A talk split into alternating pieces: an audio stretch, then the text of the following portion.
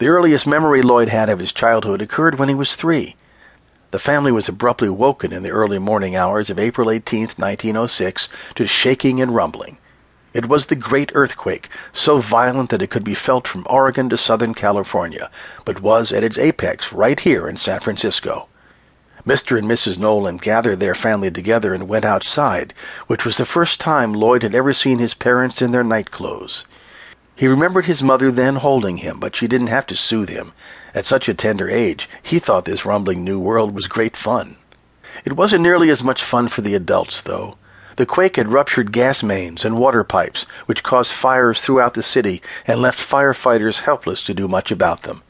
So much damage was done by this catastrophe that vital records that had been maintained there were destroyed.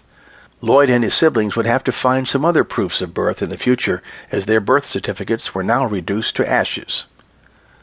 The Nolan home at 1116 Fuller Street escaped the fires, but Nolan and Company was not as fortunate.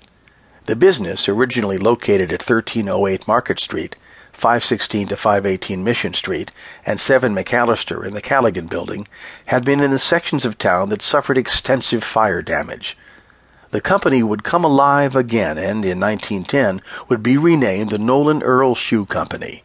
Its new location would be 24 to 25 Fremont Street.